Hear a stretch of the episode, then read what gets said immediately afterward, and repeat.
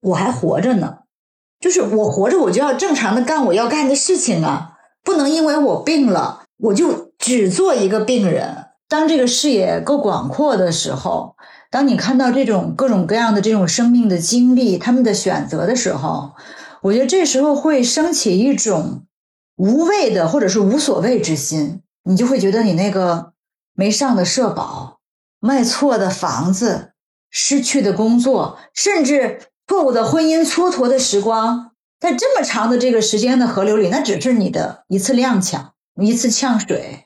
然后河还是在流着，你一再的想给这个伤疤掩盖、涂抹，甚至是什么纹上个身把它美化，但是伤疤就是伤疤。如果没有这个经历，就是我没有办法去炸掉那个虚荣的城堡，我就会一直守着这个城堡，会因为它没有装修费而苦恼，或者没有客人来而孤独。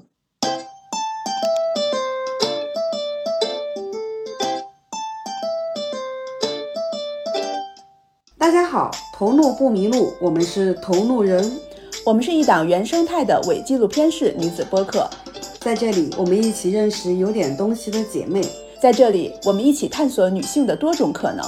我是瓜姐，可能是北京最会传饭局的广告人，我是近期沉迷听播客和制作播客的 Sherry。关注同路人，前行路上不迷路。大家可以在小宇宙、喜马拉雅、网易云、QQ 音乐、苹果 Podcast 上关注我们，也可以通过微博“同路人 Fellows” 与我们联系。这个还真没法换位思考。如果是我，我就会陪伴父母了。我为什么能说出这个话？是因为我现在是一个四十九岁的人，我走过了漫漫的长路，去重新的理解我的父母，去感受他们对我的爱和付出，不是出于任何的报恩和道义。我发自内心的觉得，我和他们在一起的每一天都是珍贵的。但是前提是，我现在四十九岁了，我在前面经历了很多很多，包括我妈妈在医院里第一次可以坐起来，然后阳光照进来，我三姨和老姨陪伴着我妈妈，给我妈妈喂饭，我妈妈笑了，然后我拍了一张照片。其实姐姐一直在追求的并没有变化，还是自由，只不过每个年龄阶段我们对自由的理解和认知不一样。嗯。现在我们可能在父母身边理解到的自由是心安处则自由，以前是一定要诗和远方才是自由。那什么是自由？像我刚刚问的那个问题，说人生的意义，对于我来讲的话也是自由，但我的自由前面是有两个字的，叫相对自由。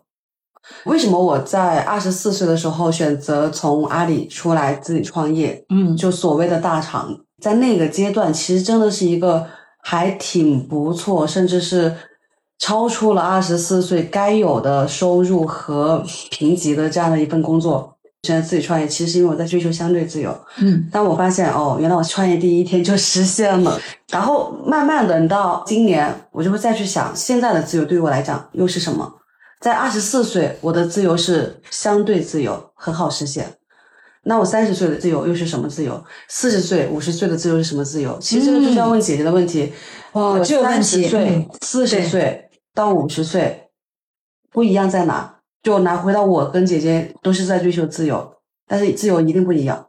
最起码我现在三十岁，我就能回答二十四岁追求的自由和三十岁追求的自由是不一样的自由，甚至我可以。非常肯定、斩钉截铁的回答：二十一岁追求的自由跟现在的自由也完全不一样。而且每个人想的自由也不一样，就是在不断的去校正对这个词的理解，也不断的去丰富它的含义。我给你一个倒装式的回答吧。我是打我的妈妈生病之后，然后包括过了四十岁之后，就特别爱观察，就是各种各样的老人。我突然间脑海里冒出一个概念，就是我八十岁的时候，我还能自由的给自己洗澡吗？因为我在来之前哈，工作了一天，我想，嗯，我今天开心的约会和你们俩下午茶，我就认真真给自己洗了个澡。因为我不化妆，洗澡对我来说就是很有仪式感。但是咱每天都洗啊，就开心的来了。然后我突然间就看到院里来来往往的老人，有推着孙子的，然后有的是步履蹒跚的。我不知道你们观察不观察老人？可能在三十岁的时候，我更愿意看我的同龄人，他们的着装，他们的风格。哎，他是做什么工作的？尤其是你们做传媒创意工作的，是不是这样？或者是哎，比我略微年长，看上去很有风度。哎，这个人看上去四十岁，但是这身材保持真好。哎，不错不错，会这样想。但你们可能不太会去观察老人。我会啊，是因为妈妈病了。我我我我我觉得跟我的 环境有关系，我的小区全是老人。啊，你有没有发现他们走路的步态各不相同？，对，是的，嗯，而且他们很喜欢晒太阳。我其实说实话，我当时有一次感触特别深的是遇到了一个老人，他已经嗯走路非常困难了，嗯他是很蹒跚的在走，然后呢，关键是就是他可能说话都已经不是很利索的那样的一个状态，被他的女儿在前边儿骂。哦就是你下雨天，你为什么还要出来？你不怕摔吗？然后怎样怎样，就是这样的一个就很心酸也很我觉得特别心疼心酸，就是在我家小区楼道口里边。我其实理解舒心姐姐问这个问题，就是或者说聊80岁的自由。嗯我曾经在真的不太懂事、不太很年轻、很年轻的时候，我当时给自己的设想是：如果有一天，不管我是精神层面的植物人，还是身体层面的植物人，请把我杀掉。很多人都这么想过，很多年，很多人都这么想过那个时候的时候，并不你会求生。对，很多人都这么想过，这是一个特别自然的想法。我今天就是脑海中就跳出了这么一个想法嘛：美丽的秋天的黄昏，咱们院里还有银杏树，咱们院也够大，有各种各样的老人。我刚洗完澡。看见老人，我就想，我八十岁的时候还能不能在有着银杏树的院子里自由的漫步呢？我还能不能从容的给自己洗得干干净净、香喷喷的来找朋友喝下午茶、录个播客呢？嗯，我爸爸自从生病之后，就是做完手术之后，原来他是一个非常不注重自己身体的人，抽烟喝酒，嗯，然后熬夜玩游戏，然后现在就是。呃，在自己后院开辟了一小块地种菜，嗯然后不抽烟不喝酒，就是完全是这样的一个状态，甚至连吃肉都要控制一下。我是不是自由过头了？我正在吃西瓜。所以，所以什么是自由？首先，我不认为到八十岁的老人如果不能洗澡了，他行动受限，但他依然可以拥有他所拥有的自由。所以，什么是自由呢？不设限吧？因为我这些年经历家人生病吧，然后也许自己到了这个年纪，四十多岁开始经历了同班同学、同龄人的这个真实的离去了，而且不是一个，你真的会很认真的思考这个生死的话题、衰老的话题，就是对衰老的恐惧。刚才谈到了自由，就是怕随着不同的年龄，人对这个自由的想象之一和对这个不自由的恐惧之一，就是随着年龄的增长，我失去了一些自由。比如我四十岁，我嫁不出去了；我五十岁了，我还能找到工作吗？我八十岁了，我能不能自己洗澡？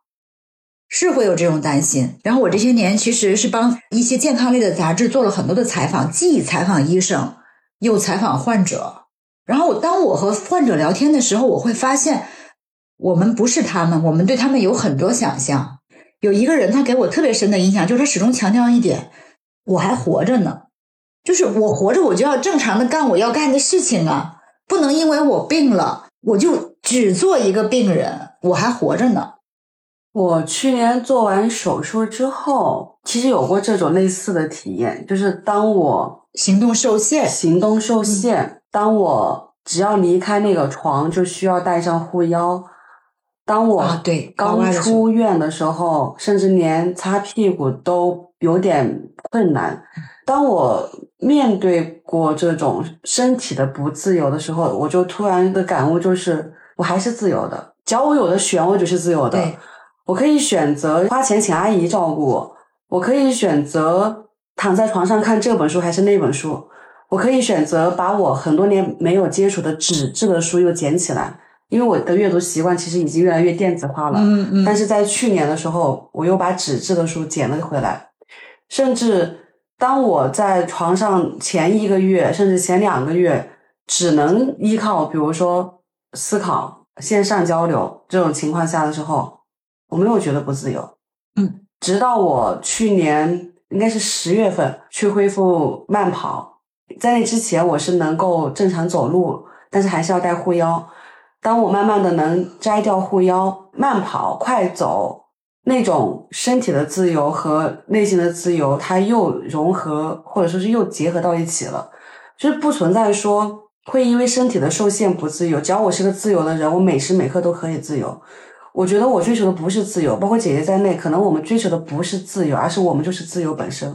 嗯，这个是在追求的路上，你会有一天发现，就是我们一直拥有这个东西，就是我们一直拥有比我们想象的多得多的选择。就像我从来没有想到过，我一个文艺青年能卖保险一样啊。所以我的判断和认知是，是只要我有的选，我就永远是自由的，或者说是，只要我还是那个追求自由的人，我就永远是自由的。就是我们要发现和运用自己的自由。嗯，或者说不要只看到自己没有的东西。其实我从三十岁开始，就是有对这种衰老、疾病，包括现在对死亡的恐惧是非常强烈的。然后三十多岁的时候呢，你是要用个人的成就忙碌，三十多岁事业上升期最忙的时候嘛，去填满这呃，你对，因为这个问题离你非常遥远，你可以屏蔽它。然后到四十岁的时候，突然间你这个社会角色崩解，然后经济支柱垮塌，你一切都没有了，然后很多最原始的人生问题赤裸裸的出现了。刚和你吃完饭的同学，全场只有你一个女生，因为其他女生都回家带孩子上补习班去了。这个爸爸们可能分工吧，还比较自由一些，就吃饭了。哎，我说怎么全场就我一女生呢？我还给这些男生拍了视频。然后没过几个月，其中的一个就没下手术台，换肾手术失败了。本来是满怀着希望的说，哎，说春节之后我就手术喽，找到肾源了，以后跟大家出来聚，我就能做的时间长一些了。种种的人生真实摆在眼前，无法用忙碌、成就、消费、恋爱、社交、说走就走的旅行或者一对海底捞来去解决的这种真实摆在你眼前的时候，你会不会很恐惧？会不会很受限？我觉得这是我四十岁之后到现在一直在解决的命题。就像呱呱说，他开始慢跑了之后，他感觉到原来我一直是自由的，在受限之中，你发现你拥有自由，而不是无所不能的强大才是自由。对，是这样的。像我们这一代人哈，尤其是我，我是一个家居爱好者，特别喜欢家居家装，就觉得衣服是我灵魂的外皮，家就是我灵魂的大衣。我就觉得咱这个时尚人士和这个天秤座的是很注重这种审美的啊。我这个衣服呢，一定要体现我的品味，我这个家一定要装的是如何如何的，就像民宿课上啊、衣条上啊，就是那种风格的图片，就是这样的。对这个有很多的设想嘛，所以一十不行，非得三十的，去往三十的路上自如了，就这样过程。我想问，现在像这么年轻的你们，对这个房子，就是我有一套北京的房子是我买的，我觉得跟这个北京城市我是飘着的，有了这个房子我就会踏实一些。对于九零后有这个买房的压力、焦虑或者没有房子的这种惶恐吗？我跟夏伟不一样，夏伟是自己已经有了，嗯虽然在亦庄吧，对，对、嗯我们俩的状态就不一样。嗯我不太清楚你买的那个，对你当时买的，因为你买的时候已经很贵了。对我买的时候房子已经很贵了，嗯。但是我的心态并不是那样的，包括到现在的一个心态就是，我买这个房子是为了让我父母心安，然后他们因为北京有很好的医疗资源，退休的时候可以来北京住。然后包括因为我本身我自己是一个很喜欢到处跑的人，不管是全球还是说怎么样，那这样的话，如果是在北京有一个他们的安顿的地方的话，那我从世界的任何一个地方，或者是我从中国其他的。地区其他的地方飞过来到北京其实是非常方便的，当然排除这个现在的一个特殊情况哈。就是有一个可以所以回的地说方。，对当时我买这个房子的一个状态就是，我希望我的父母就是能够有一个比较好的嗯环境、比较好的医疗条件，然后这样生活。然后呢，房子另外一个角度，它其实是一个资本，对，它是个投资，对它是一个房租是消费，然后房贷是投资，是对，所以说当时是抱着这样的想法的。明白。嗯，如果是纯是我自己不考虑那些因素的话，我可能就还好，就不会考虑要买房子啊或者怎么样。是这样的，我曾经以为自己是一个标标准准的文艺青年，嗯是一个不需要依靠北京的房子来给我安全感的人，是一个我不认为自己可以毫不在意这些外在东西的人。这都是我曾经对自己的定义和想象和想象。嗯我觉得“想象”这个词非常好。直到我经历了前一段感情，嗯我意识和发现，我其实是有被社会主流价值观和意识所影响，并且还并不浅的人。嗯嗯嗯，我只是曾经生活在自我挣扎、试图反抗，以为自己可以不一样。嗯我是直到经历了前一段感情，发现我也会被对方所带来的稳定的气息所打动，我也会被对方带来所谓的我父母眼中最好的职业所打动。明白。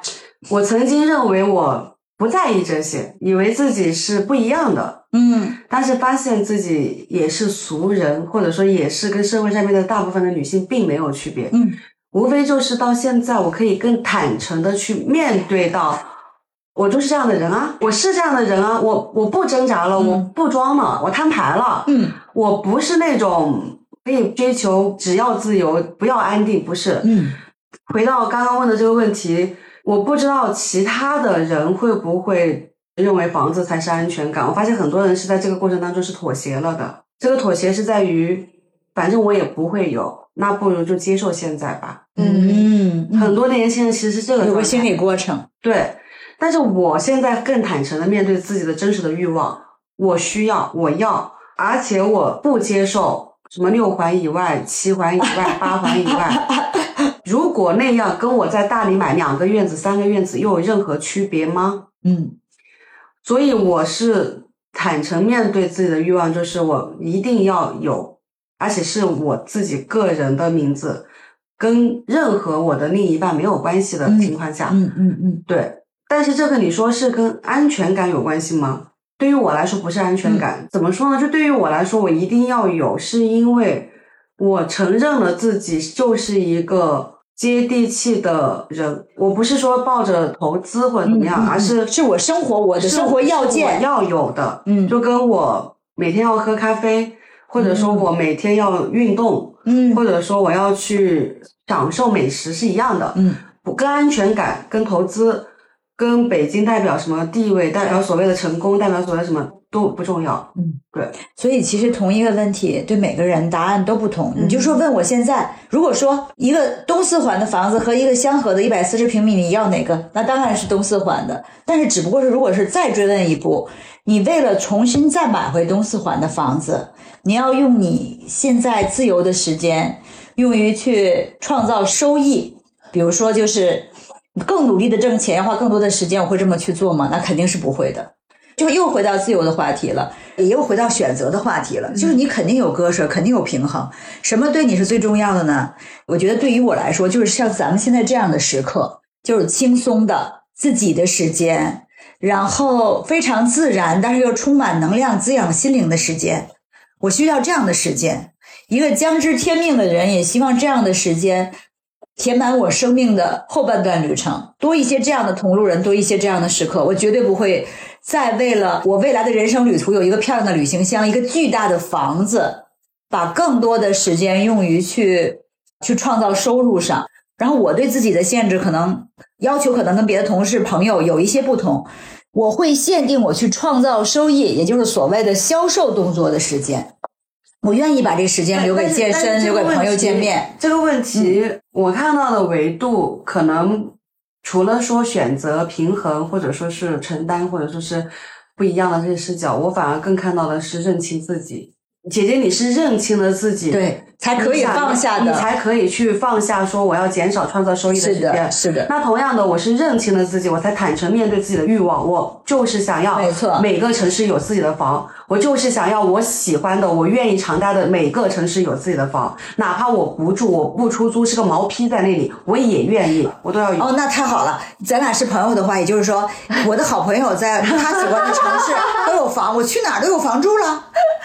其实核心我觉得是坦诚了，明白是我认清自己了。是的我以前真的会会逃避啊，知行知行合一我不是买不起，我只是追求自由啊啊我不是不想投资，我只是我觉得没有必要喜欢精神生活，何必呢？我我坦诚一点，所以就是各行其道，各得其所，实现自己的圆满嘛。就每个人的心中都是不同的河流。嗯而且一旦我认清了自己，我知道说那是我的目标，而不是我的手段。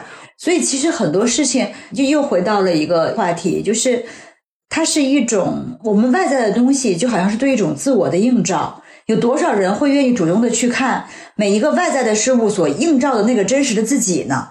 哪怕这个自己不堪，刚才你看，刚或者说是不对刚没错刚山瑞嗯两次有提到父母了，嗯，一次是我出国，我关心我父母会不会有冲突，我如何选择；一次是提到我买房子，其实是为了让父母有一个家。我可以世界各地飞行，但是我要回到父母身边，让他们在北京有一个足够的安定感和最好的一个医疗条件。所以就是一次一次的这些选择，最后都有一个结果，就是映照出我们自己真实的心、真实的自己和真实的需求。只不过这过程需要时间，有点像剥洋葱，可能过程还不那么愉快，还会在剥洋葱的过程中泪流满面的时候。我觉得大家有一个很大的一个定义上面的误区，或者是定义上面的不同的一个点。我不认为我要在每个我喜欢的城市有一套房是稳定，或者说是求安稳，或者说是认为房子带来的什么什么更重要。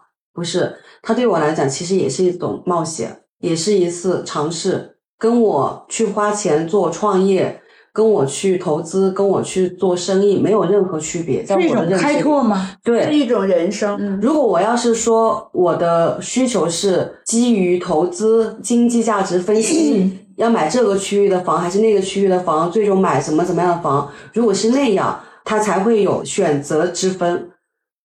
如果我的出发点是我要在每个喜欢的城市有一套房，跟我过现在的生活其实没有区别。所以其实就是每一件事情，如果我们把它当变成镜子向内看，就敢于一点一点的看的话，就会看到自己那个最真实的目的，然后从那个真实的目的做的选择，不管最后多难，还会心甘情愿的承受。精神最低落的时候，我有时候给我妈妈打电话，有过很崩溃的时候。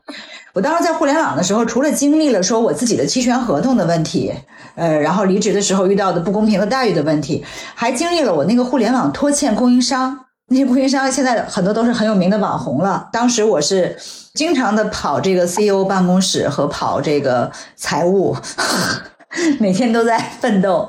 那个时候就是非常的焦虑，有时候给妈妈打电话说：“妈妈，我我的人生我说完全失败了。我说我怎么成长成个样子？我对不起你。”我妈妈就说：“你健康就好。”我一直觉得我处女座的妈妈，知识分子、医生，我爸爸是大学教授，我哥哥是留美的博士后，现在是成功人士。我们家庭怎么出现了我这么样的一个 不成功不成器的呢？但是我妈妈对我非常满意呀、但是她没有觉得说啊，她原来在天津做主持人的女儿，然后在杂志做管理的女儿，现在是个卖保险的，有任何的失望。嗯，他们的幸福对于我来说就是我人生的圆满吧。因为我妈妈知道我非常的爱她，然后我我妈妈和我爸爸现在也知道我因为他们而自豪，所以有时候就是当这个视野够广阔的时候，当你看到这种各种各样的这种生命的经历，他们的选择的时候，我觉得这时候会升起一种无畏的或者是无所谓之心，你就会觉得你那个没上的社保、卖错的房子、失去的工作，甚至错误的婚姻蹉跎的时光，在这么长的这个时间的河流里，那只是你的一次踉跄，一次呛水，然后河还是在流着。可能是一个在当时你以为自己要淹死了，其实甚至有可能只是一次水草牵绊住了你的小脚趾。就是谁也不知道那扇门后面是什么啊，除非你放弃打开那扇门的勇气。嗯，就是包括做了保险之后，经常在公司分享。有一次我就讲，我说做了这个工作最大的收获是我不是发现了我竟然会卖保险，而是我发现了我可以做任何事情。就是我们常常认为我是这样的，我只能这样的，其实不是的。哎，我一直都认为我可以尝试做任何事情，那太棒了，但是我本质也不是说我真的可以尝试做任何事情，而是我可以做任何我喜欢的事情。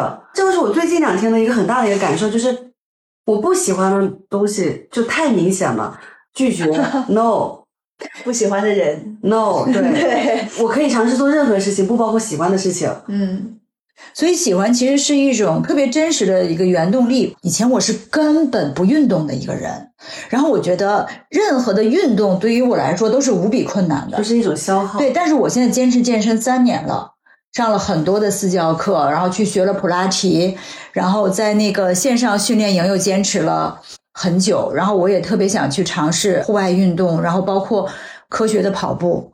我真的是经历过，在我刚开始上线上训练营的时候，是因为疫情吗？大家都没有办法去健身房，在那个线上训练营里面，大家都是打开镜头，然后那个教练来看的。我有两个月没有打开镜头，因为极度的自卑，觉得我肯定是做的太差了，我绝对不能给教练添麻烦，让教练光是指导我，大家怎么办呢？我找的理由是我这手机没有支架，我找不到合适的位置。教练给我寄来了一个支架，然后当我打开镜头的时候，已经是过了几个月了。教练就表扬我说：“你看，舒晶晶打开了之后，不但能做，而且做的是有模有样的，非常好啊。”我还记得我第一次一开始我都不会支撑登山跑，我只能支撑登山爬，只能抬腿，根本跑不了。当我刚能支撑登山跑的时候，就可能是像呱呱的那种。我手术之后，我开始一点一点恢复，我发现我能慢跑了。我发现啊，我竟然能支撑登山跑，然后波比跳我能做更多了，然后很多我做不到的动作我能一点点做到了，然后你就看着镜子里的自己，真的变成另外一个人了。当时我们有个班主任，每天我们训练完都编个视频，他用的那个音乐是你还是从前那个少年，没有一丝丝改变。我是真的哭了，哎，好像大家已经发现我这个人就比较爱哭，感性。啊，我对也是泪点很低很是的，你就真的发现你做到了，你从来没有想到过你能做到这件事儿。就人生的可能性嘛。嗯，我还瘦过四十斤呢。啊、是啊，这个事儿太励志了，因为我相信啊，永远有在减肥的路上屡败屡战的小伙伴，永远有还没开始，但是已经立了无数 flag 的小伙伴。我还曾经真的觉得自己跑五百米都会死。我是那种读书时期，每次不是要体测、跑步什么之类的嘛，就是会找一百个借口理由不参与。就曾经很胖，但是也是基本上不运动。从买一百节健身课，到能自己跑步，再到瘦下来，再到因为生病。当然了，我觉得生病只是个外在的借口啊，实际上就是去年懒惰了，又胖回大概十四五斤，再到现在又把胖回的十四五斤全部减掉。我觉得这个过程真的就是人生，你完全想不到你的可能性是可以在方方面面的。嗯，别说四十斤了，就是曾经我认为自己这辈子都不会运动，那我也是，就是我认为生命在于静止，因为大脑太活跃了。而且我认为像我们这种追求诗和远方的人，迟早有一天应该会就不那么健康，so 就这种感觉会有一点，就是小孩子赖皮了，我就不想运动。但是当你去尝试运动的时候，你就会发现，哦，你是可以做到的。就像是我最近也能恢复十公里是一样的。年龄这个东西是就像季节一样，一个春天里的小花，它还没到秋天呢，它不知道秋天的风景是什么。就是走到这里，你你会有一些，你才会有一些身处其中的非常真实的感受。在经历了周围的一些事情，尤其我这个工作看到的疾病、意外，然后甚至死亡，然后包括经历的周围。我高中的时候，先是就是那种不分班，然后分到文科班嘛，两个班都有同龄的同班同学，包括我们班那个班长，就是去年去世了。人生走到这个中间，你现在经历的，就有一些咱们坊间流传的金句啊，真的经不起推敲。比如，呃，一切都是最好的安排。这个话题咱俩之前对我觉得一切都是需要接受的安排，但是怎么就是更好的呢？衰老、疾病和死亡一定是更好的吗？如果可以没有，谁会一定要这种好呢？但是问题是，衰老、疾病和死亡大概率，死亡是百分之百来临了，衰老还不一定。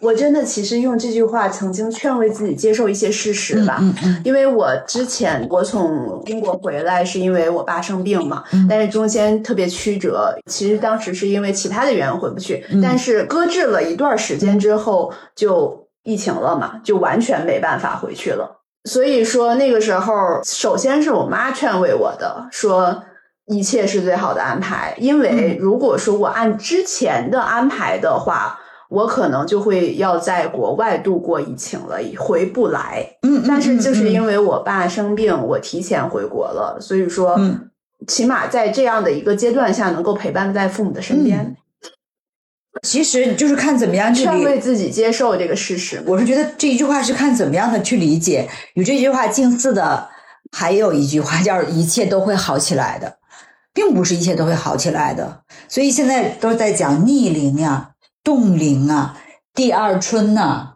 留住青春呐、当然了，如果一切我们都去接受了，那一切真的就是最好的安排。但是把这句话做一个更真实的解释，是一切都是可以接受的安排，而一切安排在我们去接受了它之后，我们会发现，哦，它真的很好，并不是这个安排本身是好的，或者是不好的，而是取决于我们的态度。跟我们之前有一期聊的内容，关于世界的真相和认知，其实是一样的。嗯，所以就是当你到中年的时候，可能想的和二十岁的时候，我希望成为谁，我希望拥有什么。我如何去实践我的可能性？现在生活给我的种种局限，我如何去突破呢？我如何把这些问题平衡好？我要过那条河，河的对面是无限广阔的未来。然后三十多岁的时候，很多具体的压力和问题来了，也经过一段时间的尝试了，开始觉得，哎，怎么不是这么回事儿啊？我原来想的这个东西我还没有实现，或者我实现了，发现这并不是我想要的。那这个时候我该怎么办？然后时间的紧迫感又来了。然后这个时候，人生确实属于上升期，事业也很忙碌，压力也很忙碌，所以时间好像过得很快，每天都填得很满。然后四十岁的时候，有一些事情敲响警钟，或者是你自己衰败的身体，或者是父母的生病，或者是职场突然遭遇打击，高管走到了职业断崖。那对副总裁，首先裁的就是你，岁数又大，产能又低，工资又高。那这个时候，一些人生的真相。暴露出来，你又不能告诉自己，明天会好的，因为你已经走过了那么多个明天。然后现在这个东西有变得更好吗？就是很多真实就一点点出现，所以这个时候就回到如何面对真相？你如何去面对和接受真相的时候。所以四十，我觉得就是咱们中国古人对每一个年龄的定位说的特别的准确。四十就不惑，你得把该想明白的想明白；五十就要知天命了。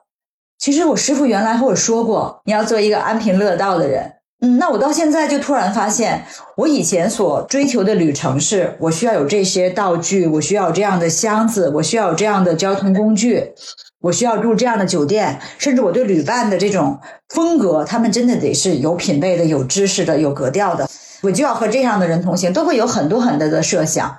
然后到现在为止，你会发现。就是在去年的差不多这个时间，我突然间在回天津的火车上接到师兄通知，我上师圆寂了，五十三岁。就那一瞬间，我就觉得当时天特别蓝，就是有一种大脑出现了一个瞬间的停顿，你觉得你跟蓝天就合为一体了，你的很多恐惧和杂念在那一瞬间就被炸掉了。就是上师以一个修行者所展现的他自在的一生和他离去时候的那种尊严，就。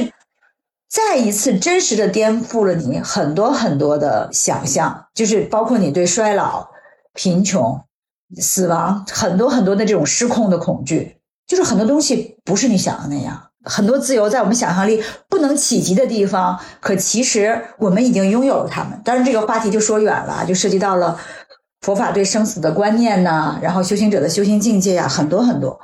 但是很有幸，我是一个就比较敢闯的人吧，就是敢于走出常规的一些生活套路，去实践自己想学的东西。就像呱呱说的，我想干，我不惜一切代价，我就要去干。就是那个时候，我辞职上山，能够去待一年，然后我想去世界各地学习。我冒着你做着这个工作，你怎么能这么请假呢？我请假了。我看到了很多人，他们并不生活在这个世界我们所常看到的常规逻辑之内。就是他们所拥有的那种自由和力量，和对这个世界的帮助，是非常超乎想象的。就举个我们在身边一点的例子吧，跟我同一个公司的同岁的，在二零零八年十二月十三号同一天皈依的那个女孩，我们当时都在时尚大厦工作啊，都是中层。我那天看到别的师兄发的照片，她出家十一年了，就是我们两个是完全同一起点的，几乎差不多的背景。差不多年龄，同一个工作，同一天认识的师傅，他他出家了十一年在山上。那我这十一年呢，就是红尘打滚，买房卖房，回到职场打官司，自由职业，经历亲人生病，转型卖保险。我对他祝贺，我说随喜赞叹出家，你专心修行，真的很了不起。嗯，他说我也只不过是认识了真实的自己，不再去做评判，就是很朴实的一句话。那我觉得我这些年走过这么多得与失变化，这么样从无到有，从有到无的，我也只不过是认识了真实的自己。所以我有的时候会跟朋友们聊，就说我精心建造了一座房子，我觉得这个房子就是我的世界。佛法修行，特别是遇见了我的这个伟大的老师，然后这房子被炸掉了，我没有这个房子的庇护了，这房子里的一切都消失了，我才发现啊，原来这个世界就是我的，我只要往前走就行了，就算什么都没有。当然，这个被炸的过程是很恐怖的。我在山上经历了，就是你带着很多的想象。雄赳赳的上山了，你觉得你是个优秀的人，修行这个事儿轻松搞定。你来山上所追求的是一种比世间的优秀还优秀的优秀，比世间的这个精神境界更高的顶尖的精神境界。然后你会突然发现，哎，原来很肯定你的，很关注你的，很满足你的自我的这个你认为是新的人生裁判、精神标杆的这老师，他突然间态度骤变，对你极其冷漠，非常不认可。然后你发现，在新的这个价值评价体系里，你简直太笨拙了。比如说，因为在山上都要自己的烧柴做饭，那我哪会呀？手上都是烫的那个火星儿，然后或者是菜炒糊了，我们都是木头的、木板的，然后那烟就往外冒。然后全院最笨的人就是我了。你修行很好，得到师傅的认可也可以啊，并没有。然后你觉得我付出了这么多的牺牲，我来山上好好修行，然后结果。遭到的是这么样的一种境遇，然后我原来赖以生存的那些我的特长全都用不上了，就是你自我价值感是非常崩塌的。很多人都会觉得，哇，这个辞职修行是不是就到一个寂静的地方过着寂静的生活？我不太了解李子柒的生活是什么样啊。我还知道有一个叫《借山而居》的书，那个作者是一个学美术的男生，叫张二东，然后在山上画画画呀，种种树啊，看看鸭鹅狗啊，就是特别田园。其实不是的。就是当你在绝对的寂静中，你就必须去面对真实的自己的时候，那绝对是一个非常艰巨的过程。你没有办法掩饰，回到了人类的动物性，或者说你没有办法去掩饰你所有的伤痕、脆弱以及问题。你的外在支持非常少了，就没有一句海底捞去解决你的空虚，也没有一声王总去满足你啊！你说我过得还不错。嗯，其实没有什么都没有，你就面对真实的自己，而且师傅还会制造一些情景，专门打击你的缺点。比如我的缺点就是非常的骄傲，然后呢，这个骄傲呢还被天秤座的和谐给伪装，就是对谁都特别客气。但是其实骨子里非常骄傲，非常的清高。你看不上的人，你绝对多看一眼都不想看。对，然后师傅就直接让你成为他根本看你一眼都不看的人呢。然后你觉得你克服了很多困难，想跟他讲一讲你修行的进步，他说跟我有什么关系呢？就是来粉碎你的自我，然后像一面照妖镜一样的照出你心中的小鬼儿。你本来是寻找一个对你爱护有加、重新肯定你的精神上的父亲的。结果呢？他默默的递给你一个手术刀，让你自己给自己做手术，并且没有麻药，就是这么个过程。可能很多这个学佛很久、真正修行过的人能够理解啊。我虽然没有在学佛，或者是在正儿八经的走这条路，但其实我最近也是经历了一遭类似的事情，嗯，并且在这个事情里面，通过撕开自己光鲜亮丽的外表的东西，发现真实的。自己之后，反而好像能更坦诚，就更自信了。真正的自信就是升起来了，对，更不一样。刚刚我们不是聊到关于北京的房子和稳定，或者说是和安全感是否有关系？如果是三个月前的我，你问我这个问题，我可能会用一百个借口去掩盖，其实我想要。嗯，我不只是对外，我对内也是这样，自己都不知道自己在掩盖自己真实的想法。嗯。也是因为这中间遭遇了一遭，就有个姐姐带着我去另外一个姐姐家，他们提一些我正常人可能会翻脸的问题。嗯嗯，包括就是我一直引以为傲的，觉得自己跟别人不一样的地方，最后都被打击和揭疮疤、戳痛点。对 对，就在前段时间吧，我从那个姐姐家里出来的时候，我觉得特别累，就是累到像下手术台一样，刚刚解除麻醉的特疲劳。别累。嗯，但是过了那天之后，我就好像有一点点开窍，或者说有一点点开悟，嗯，就是去更真实、更有勇气，然后甚至可能每天还要提醒自己，是不是又装，或者是不是又伪装了？所以就像我和我的那个同一天皈依的朋友，一个是出家了，以比丘尼的形式在山上过了专修的十一年，最后我们俩是一样的感悟，我们就是看到了真真实的自己，并且因为接受这种真实，获得了一定程度上的自由。我师傅在我刚开始学佛法的时候，就追着师傅到处跑，他去哪儿讲这个家行，我都去听。有一次在安庆，师傅就讲到一句话，我到现在都能够背下来。他说：“大家就看一看，是拿起快乐多，还是放下快乐多？你就勇敢的去放下，一点点的去放下，直到有一天放下所有的烦恼的根源，我执，就是执着于有一个真实的自我，对自我的执着。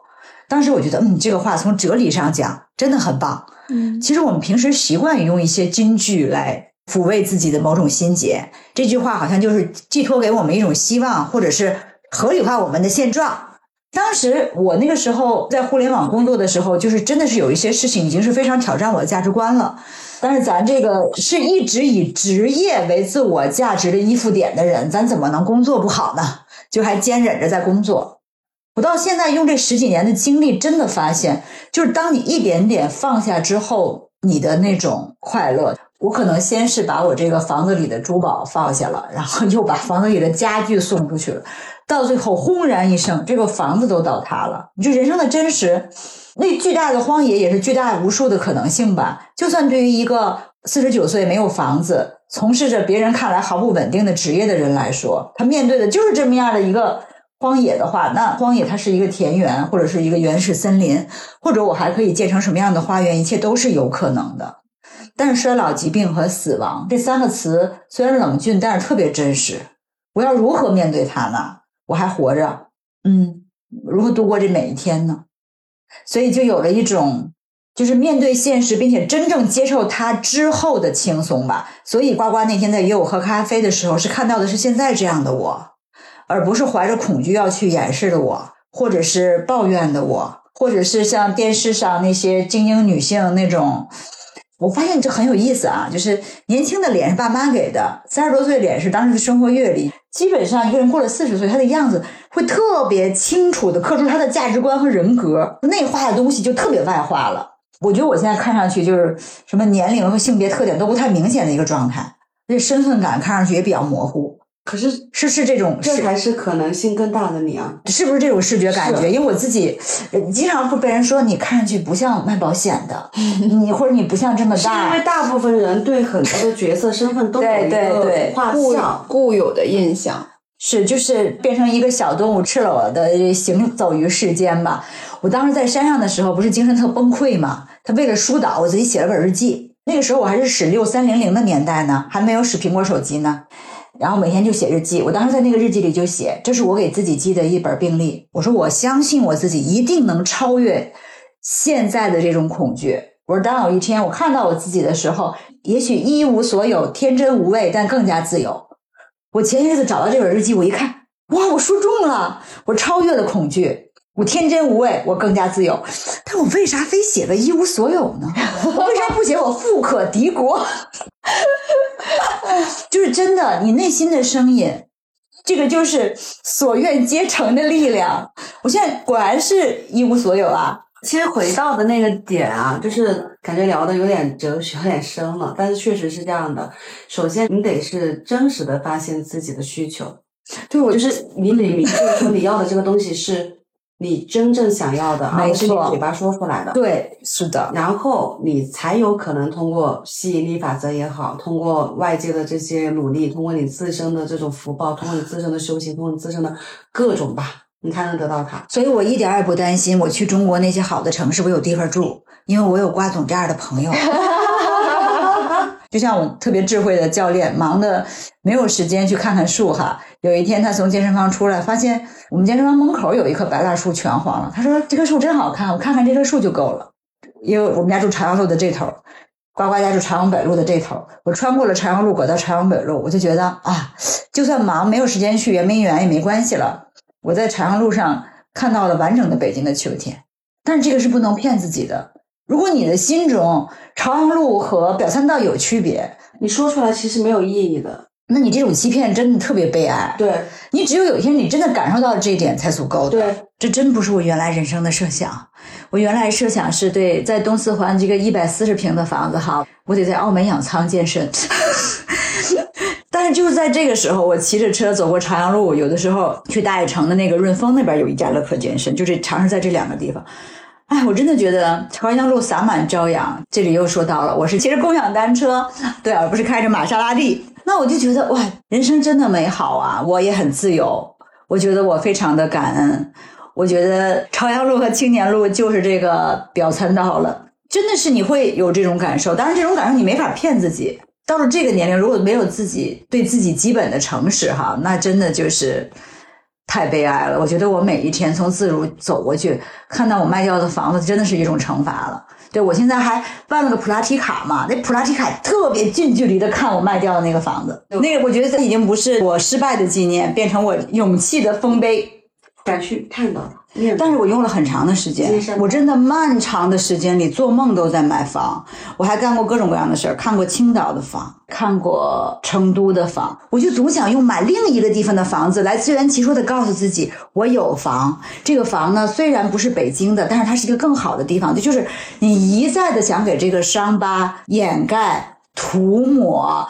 甚至是什么纹上个身把它美化，但是伤疤就是伤疤。他曾经那段时间，人生一些比较崩坏的、不可控的事情非常集中的发生，而就在那个时候，我非常希望以这个修行的方式去重塑一个更强大的自我的时候，我的师傅直接就是给了我这个虚荣与傲慢极其有力的打击。如果没有这个经历，就是我没有办法去炸掉那个虚荣的城堡，我就会一直守着这个城堡，会因为它没有装修费而苦恼。或者没有客人来而孤独。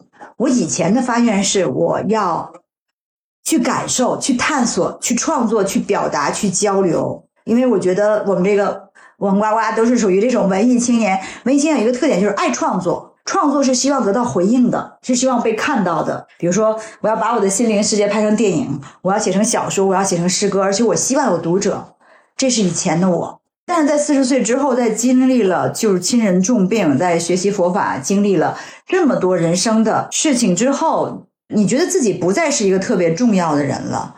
我当时就发了一个愿，我发愿我有生之年成为一个照顾别人的人，因为我一直在被别人照顾。小时候是被姥姥家那个大家庭照顾，妈妈照顾，姨照顾；结婚之后是被家属照顾，然后我到现在都很幸运，像看你们对我照顾的多好。就是我总是碰到人会照顾我，我上一辈子不知道是什么样的一个业力啊！我在想，我是不是寺院里比较可爱的一只小狗呢？有寺院里的修行人，或者是来寺院的善良的善男信女都很照顾我，我就发现我要做一个照顾别人的人。我始终觉得我没有很好的照顾他们，我非常非常想照顾他们。这里我讲一个房子的例子，就延伸到就是不同的人生了。我来到互联网的时候。找我来的那个好朋友，现在也是通过互联网创业实现了绝对的财富自由，是上亿级别的资产，也是我的老乡。他现在退休了，就回到了天津。我说我能不能给我妈妈买一个很好的房子？现在妈妈生病了，上下楼不方便，姨为了照顾我妈妈来到了我们家，都不能照顾我姨夫了。如果我有钱，我要给他们买一个大房子多好。他说有钱有什么用呢？我花两千万给我妈妈买了一个房子，在天津水上公园对面。对着肿瘤医院，我就盼望我妈妈出院之后住到这个房子里，我们一家人看着水上公园的这种远景啊。然后我以前工作忙，我好好陪陪我爸爸妈妈。可是我妈妈就没有出院呢。她说：“我要这个房子有什么用呢？”她说：“你要更好的去陪伴他们。如果我对他有执念，这件事情还是会对我形成惩罚。嗯，但是我对居住环境还是稍微有点执念的。对，并不是说我一定要住豪华的房子啊，我要求这个房子宽敞明亮、安静，然后有非常好的气场，这是我对住宅最后的执念是这个。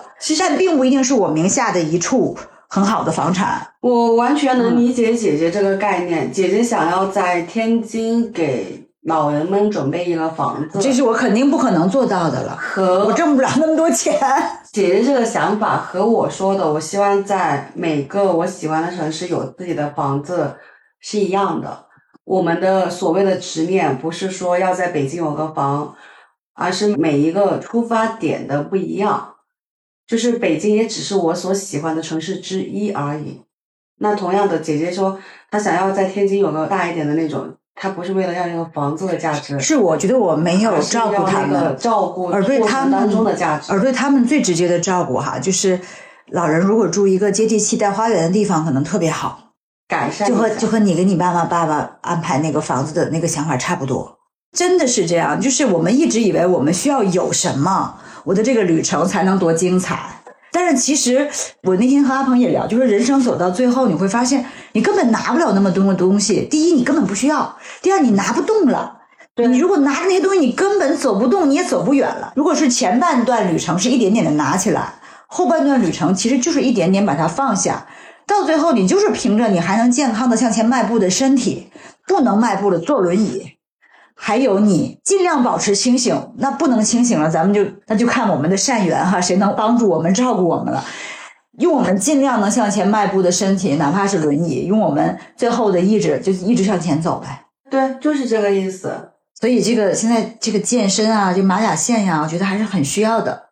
它给你一个行走于荒野的更好的这个体能。工具，嗯，身体也是我的自由的工具。我刚离职的那段时间，对于收入的中断和生活水平的下降是很担心的。然后房子就是一个集中聚焦的爆发点。哇，那个时候我觉得我就像祥林嫂一样，就是祥林嫂刷毛的那个事情，我深深的理解她了，就是没完没了的在是真的执念。没完没了的在死循环里头，就是循环。朝阳路记载了我无数次的这种绝望。我看着每一个房子，我都想，我本来能住这儿的，我买不回来了。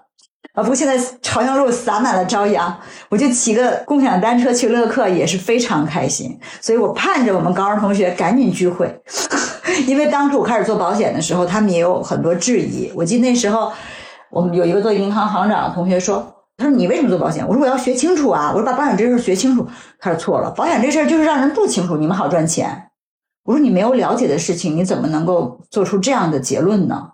那我想让他们看一看活着的结论。第一，我这些年是怎么生活的；第二，当大家以同样的年龄站在一块儿的时候，每个人是什么样的这个精神面貌？我没有被生活怎么讲？天津人讲叫卷边了。对，我觉得录的差不多了吧？看一下时间。需要个结尾吗？我觉得，因为我们一般结尾就是这种彩蛋闲聊，就差不多了。就是这一段就是结尾了。